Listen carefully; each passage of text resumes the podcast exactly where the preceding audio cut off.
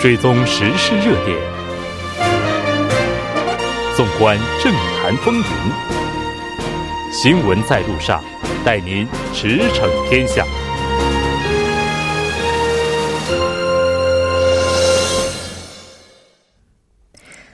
欢迎回来。接下来呢，在第二部节目当中，将为您带来此时此刻主要新闻聚焦分析以及数据有话说。广告过后马上回来。您的参与，我们的动力。参与我们的节目，您可以通过手机短信的方式发送短信至井号幺零幺三，每条短信收取五十韩元的通信费用。您也可以登录我们的官网。tbs 点首尔点 kr 收听更多回放。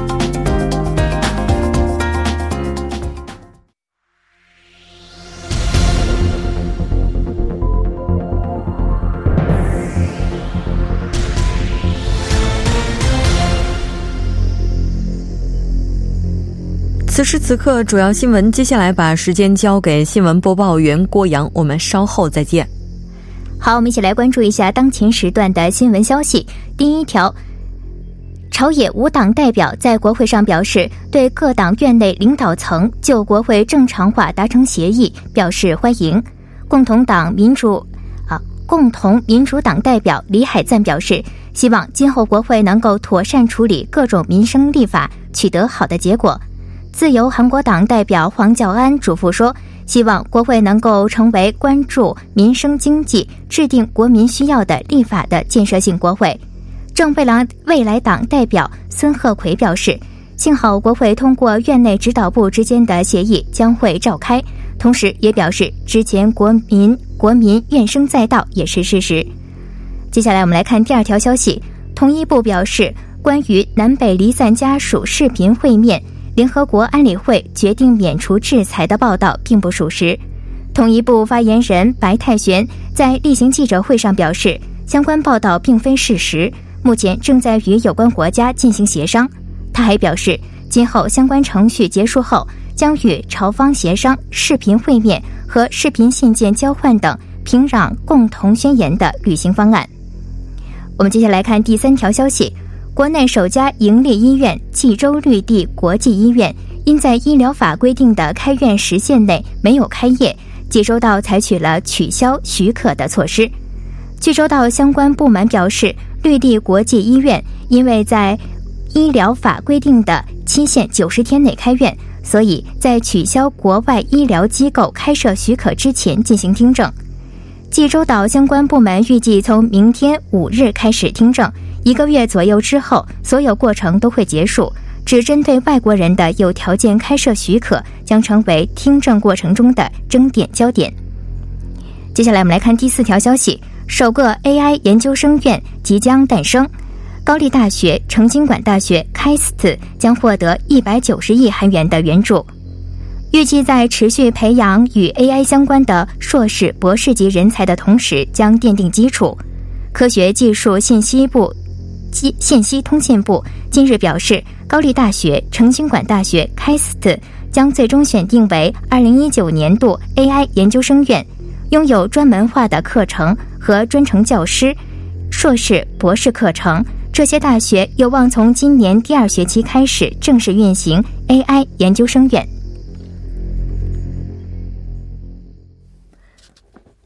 欢迎回来。今天朝野五党代表出席了例行午餐会。文喜向议长提到，春天好像真的来了。春天真的来了吗？接下来马上连线我们的特邀嘉宾，来自韩国外国语大学经营学院的肖树峰教授。肖教授，你好。好，穆总你好，听众朋友们，大家晚上好。非常高兴和你一起来了解咱们今天的聚焦分析。那黄教安自由韩国党的现在目前的党魁是在二十八号的时候正式当选，经过了四天的时间。那在这一期间，他的行程情况是怎么样的呢？就是继这个卸任代总统职务一年九个月，这个黄教安此次的也再次当选这个第一在野党的领导人，也就是说，他这个人呢确实与众不同。他在这个一山国际会议中心举办的这自由韩国党的党代表竞选当中，啊，他的得票率呢达到了百分之五十，也就是说他在党内呢近有半数的党员支持黄教安来执掌这个自由韩国党。我们说黄教安呢，他是公安检察官出身啊，所以这种青年的形象。他黄教安当选之后，也曾经表示将发起挑战这个文在寅政府的一些严酷的斗争，从而确保呢明年国会选举取得这压倒性的胜利，并争取呢在二零二二年呢这个总统选举当中赢回权力。目前呢，正致力于党内外的一些团结、国会的正常化，以及呢应对这四散补选的一些问题。嗯，是的。那应该说，今天对于韩国国内新闻来讲，非常大的一件事情，就是在今天上午的时候，韩国自由党的院内代表罗景元女士呢，是宣布接下来将这个准备进入国会的正常化。那也就意味着这一届的韩国自由党的领导班子，可以说还是目前看来是比较积极的去推动国会的正常化问题。那有哪些策略和举措？我们来。看一下，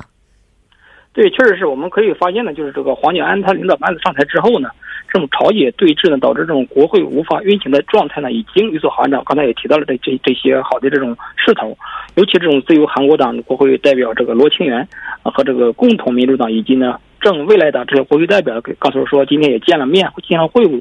虽然这个会晤只有三十分钟，而且呢，这个没有发表任何的协议。但是在刚刚这个结束之后的这种自由韩国党，他的国会代表郭罗清源呢，召开了这种记者会啊，高调的可以说非常高调，所以宣布将决定召开国会，并将向国会呢这种递交召集要求书。以前的这种强硬立场呢，可以说有所软化。而另外呢，其他两党也分别给予高度的这种评价。所以说，我们期待这种国会的正常化呢，可以说是指日可待的。嗯，是的。现在的话，应该说，对于新一届的在野党最大的在野党领导班子来讲，进行人事调整，也是势在必行的。那在这方面的话，会有哪些举措呢？对我们说，一个新的领导班子上台，这种啊一些人事的任命，可是嗯无法避免的。那这次也让他个新届领导班子重整队伍啊，确定党内的一些关键的一些职位的人选。今天呢，我这个。啊，自由韩国党他就发布了一个一些这个任命信息，这这个事务总长、战略计划副总长以及这个党的发言人这些这个重要的任命信息今天都发布了。还有这种院外党协委员长呢，委员长呢可能将被替换。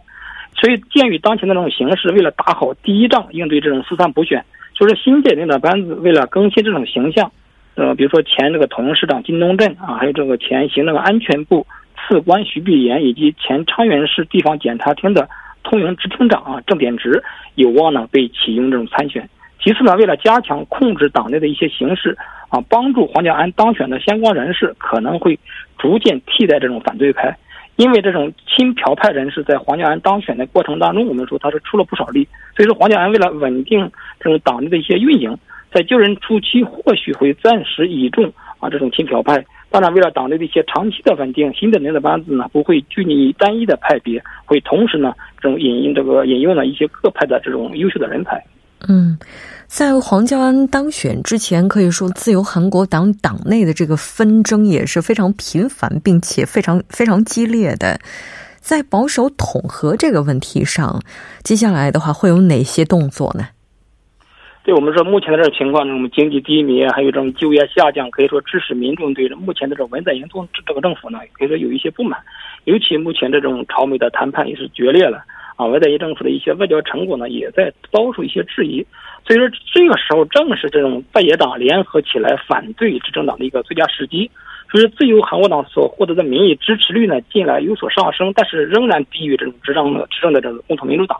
所以说，自由韩国党它脱胎于这种以前的这种新国家党，那此次黄建安能够当选，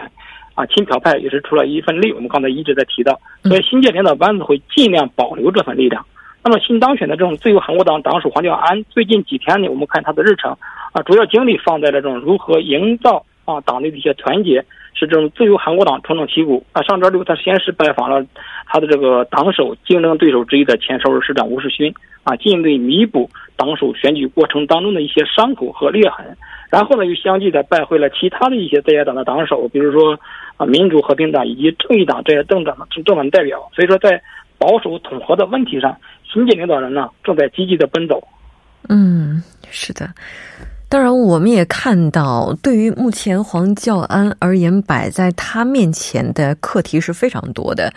刚刚我们提到的国会正常化问题，其实在他当选之前，就是在刚刚好之前的这段时间，也曾经发生了党内有一届人士对于五幺八这个事件进行的一些评价的言论，这个当时在韩国社会上也是引起了非常大的这个反响。在包括接下来要面临的这个党内的一些调整等等等等。那当然，对于他来讲啊，这些课题是需要他一个一个的去克服的。当然，我们也看到他本人对于接下来这些问题也是比较有信心的。那接下来的话，还有一个非常重大的课题需要去提及，那就是四三再选补选了。行政安全部今天是表示，二零一九年度的再选补选周期正式开始，从明天起，地方自治团体负责选举相关事宜的公务员教育将会正式开启。那这个四三应该说对于朝野来讲都是极为重要的。那为了能够在再选补选当中，拿到更多的席位，新的领导班子目前应该已经启动了相关的一些安排了吧？对我们说，这个他这次这个四三补选，对于这个新上任的这种黄教安，可以说是一个非常重要的一个时机，也是非常重要的一个机会。我们说四三补选可以说是黄教安体制的第一个啊试验台，如果能够这种获得两连胜，那么在最终的这种总统选举当中，有有可能就会获得优势。但是如果这次啊做不好，如果这个宣传做不好，或其他一些出一些问题，如果实现了两这个遭到两连败的话，那黄教安体制在就任初期就会亮红灯。我们说，所以说鉴于黄教安之前与这种啊前总统朴槿惠他政府的这些关系，所以说由他出任党首，就会令这种普通的公众呢对自由韩国党产生一些联想，容易很很自然的联想的一些问题。所以说。改变这种之前的这种形象，打好第一仗，应对这种啊今年这种四三补选问题，所以可以说是对自由韩国党来说，对这个黄教安体制来说是尤为的重要。尤其这种自由韩国党党内针对呃三位参选人员，一般呢会进行手机投票啊，一般作为少数服从多数，票数多者呢将和其他的一些党外的人士一起来参加这种四三补选和四三补选。所以说是通过四三补选，黄教安领导的这种新的领导班子。希望这种韩国的社会以及外界呢，赋予这种自由韩国党有所改变的一些新的形象，他也是会期待这一点。嗯，是的。我们之前在节目当中，在整理黄教安当选自由韩国党党首的时候，也提到他在加入自由韩国党之后四十三天的时间之内成为了党首。那也就意味着他可能目前在党内从威信力等等各个方面还是需要进一步去加强的。百分之五十左右的这样一个得票率，对对于他来讲，如果想要推进实施更进一步的政策和策略的话，那之前我们请专家分析的时候也提到，也许还是不足的。所以接下来的四三补选，包括接下来的国会的一些议程等等，可能对于他本人而言都是一个非常大的挑战与考验。当然，他会带着怎样的成果而来，我们也拭目以待。非常感谢肖教授带来今天的这一期连线，我们下期再见。啊，下次再见，谢谢。接下来关注一下这一时段的路况、交通以及气象信息。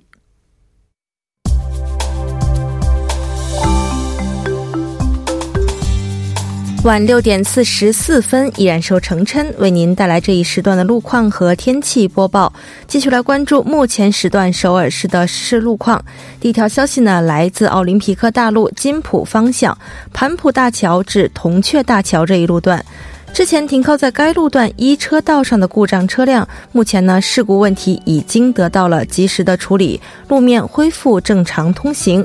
还是在奥林匹克大路河南方向颜色大桥至江东大桥这一路段。之前停靠在该路段三车道上的故障车辆的牵引工作目前已经结束，三车道恢复正常通行。好，接下来我们来看一下高速的路况。第一条消息呢，来自永东高速公路仁川方向龙仁交叉口至东水源交叉口。那目前呢，在该路段的应急车道上正在进行路面维修的施工作业。受事故影响，目前该路段路况比较复杂，还望途经的车主们参考相应路段，小心驾驶。好，我们继续来关注天气。由于今天呢出现的高浓度雾霾天气，首尔首都圈从早六点到晚九点开始实施雾霾应急措施。首尔市呢以排气量为五等级的车辆的车主分发了说明书，想要确认车辆的排气量等级的车主，可以通过拨打服务中心一八三三七四三五来进行咨询。好，那么今天呢，困扰了韩国多日的霾天气仍在持续，尤其是中西部地区，白天呢普遍会出现中度到重度的雾霾。各地的空气污染相较于昨天也是有所加重，明天雾霾的影响继续加重。除庆尚南道的局部地区以外，其他地区呢还会有重度霾到严重污染天气。由于天气形势的持续静稳，此次霾天气过程是韩国进入2019年以来经历的首场大范围、长时间的霾天气过程，也是自去年入冬至今内陆地区出现的影响最为严重的一次霾天气过程。大家外出时呢，还是要采取戴口罩等防护措施。好，我们来看城市天气预报：首尔晴转多云，三度到十四度。好的，以上就是这一时段的天气与路况信息。我们稍后再见。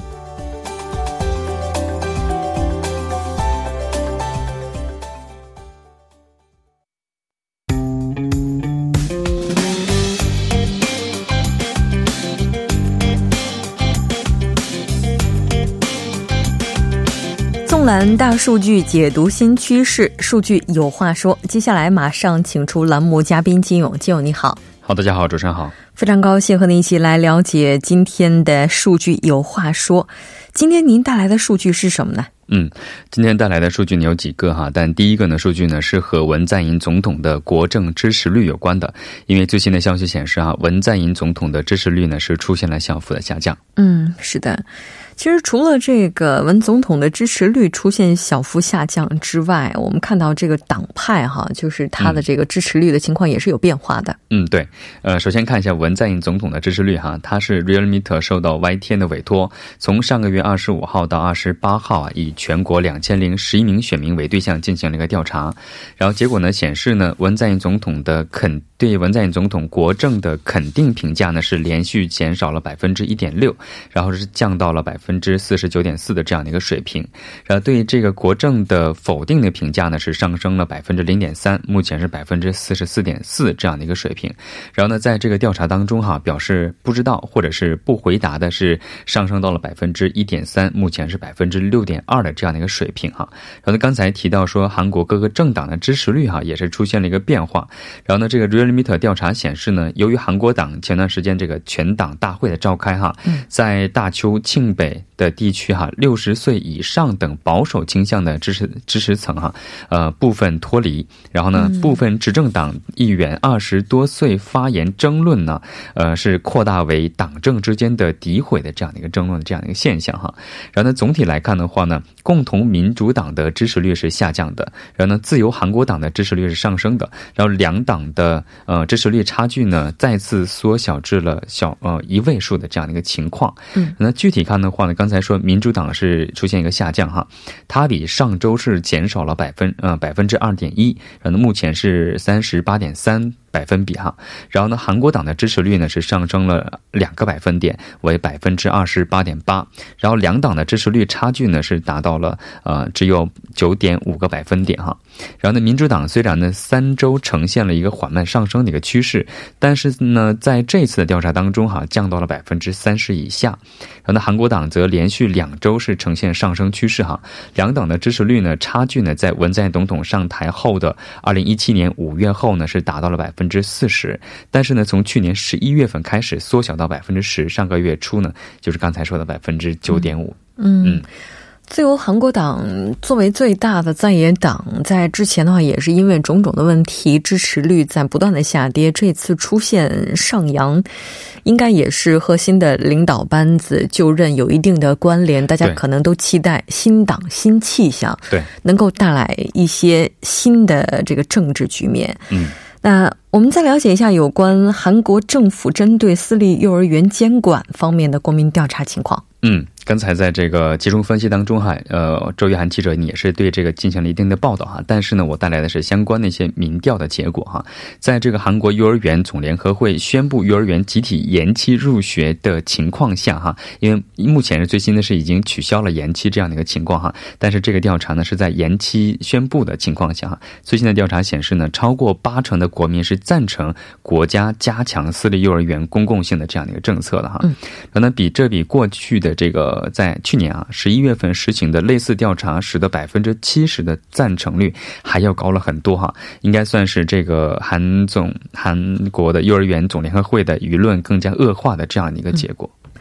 大家都对整个幼儿园运行体系有透明、公开、公正的要求。对，当然，对幼儿园来讲的话，他们也有保障自己私有财产的自由。对，但是在这两者之间冲突的时候，可能就需要更多的沟通，而不是通过这样硬性的一些斗争来解决。嗯，那虽然到目前来看，韩老总的这一轮斗争是暂时告一段落了，嗯，但它带来的影响是非常大的，而且也是非常深远的。那刚才您提到的这个调查，它主要是针对哪个？哪些对象进行调查的呢？嗯，这个是教育部哈三日表示呢，委托 Realmeter 对全国一千零四十九名成年的男女进行了一个电话的调查结果。嗯，然后呢，百分之八十三点一的受访者表示呢是赞成私立幼儿园引入国家会计管理系统 EduFind 哈。然后呢，刚才提到这个对于呃韩幼总他提出的这样的一个主张是，该系统的引入呢是在侵害私立幼儿园的私有财产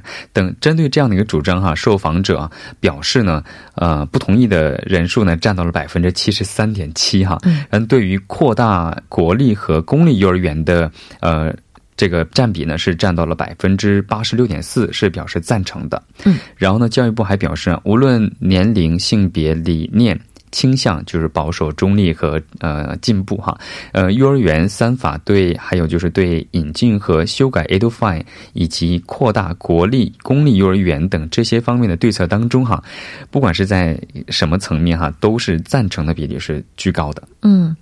从明天开始的话，所有的幼儿园都应该要正常的开学了。嗯，当然，我们也不排除明天依然会有斗争到底的学校。对，当然这个方面的话，可能也是需要家长朋友们提前做好准备的。那这个调查咱们就关注到这儿哈，再来看一下另外一个调查结果，这是针对前总统李明博申请保释的一个国民调查。嗯，对，因为最近呢，前总统李明博哈以他以睡眠呼期暂停症等健康状况恶化，还有就是法庭变更，呃，法庭变更为由哈，他申请了一个保释哈。对此呢，做了一个民调，六成的国民是表示反对的。然后呢，法庭呢，呃，据了解，将在六号决定是否对李前总统进行保释与否的决定，也就是后天。嗯，对，嗯，那咱们来看一下具体的这个调查结果吧。嗯，这次呢是舆论机构哈 Realmeter 于上月的二十八号受到的是 CBS 的委托，对全国五百名十九岁以上的成年人进行的一个调查，然后关于李明博前总统是否应该被保释的这样的一个舆论调查。那结果显示呢，百分之六十点三人三的人表示哈，考虑到与其他在押的这个嫌犯的一些公平性。不应该。允许保释哈，然后相反的认为，为了进行适当的治疗，应该保释呢？呃，是赞成者呢是占到了百分之三十点四的这样一个呃数数值哈，应该算是两个像正好一半的这样的一个数值。然后呢，从细节来看的话呢，进步层和正义正义党还有共同民主党中反对的倾向是非常强烈的。然后呢，在进步党方面呢，反对者呢是占到了百分之八十点一，然后赞成者赞成者是占到了百分之十五点二，然后也。相差相差了五倍以上哈，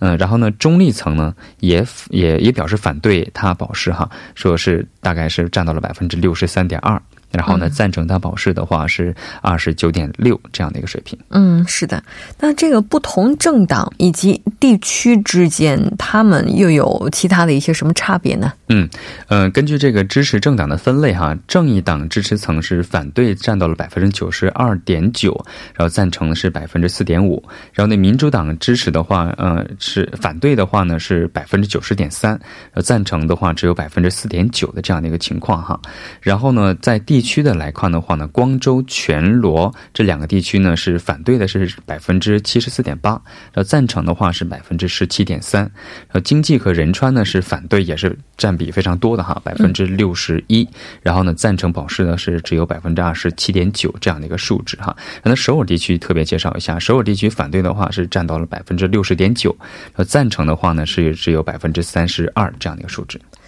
首尔地区对于前总统李明博而言，应该说是非常特殊的。嗯，对，因为他曾经也是前首尔市市长，包括我们今天看到了首尔市的一些政绩，就他留下来的这些政绩，嗯，还依然在服务着很多人。但是这个数据依然出来是超过了百分之六十，也是比较让人吃惊的哈。那当然，最终的结果的话，还是会这个进一步的的时候。对，那个时候会进一步的去公开。非常感谢金勇带来今天的这一期节目，我们下期再见。好，再见。整点过后马上回来。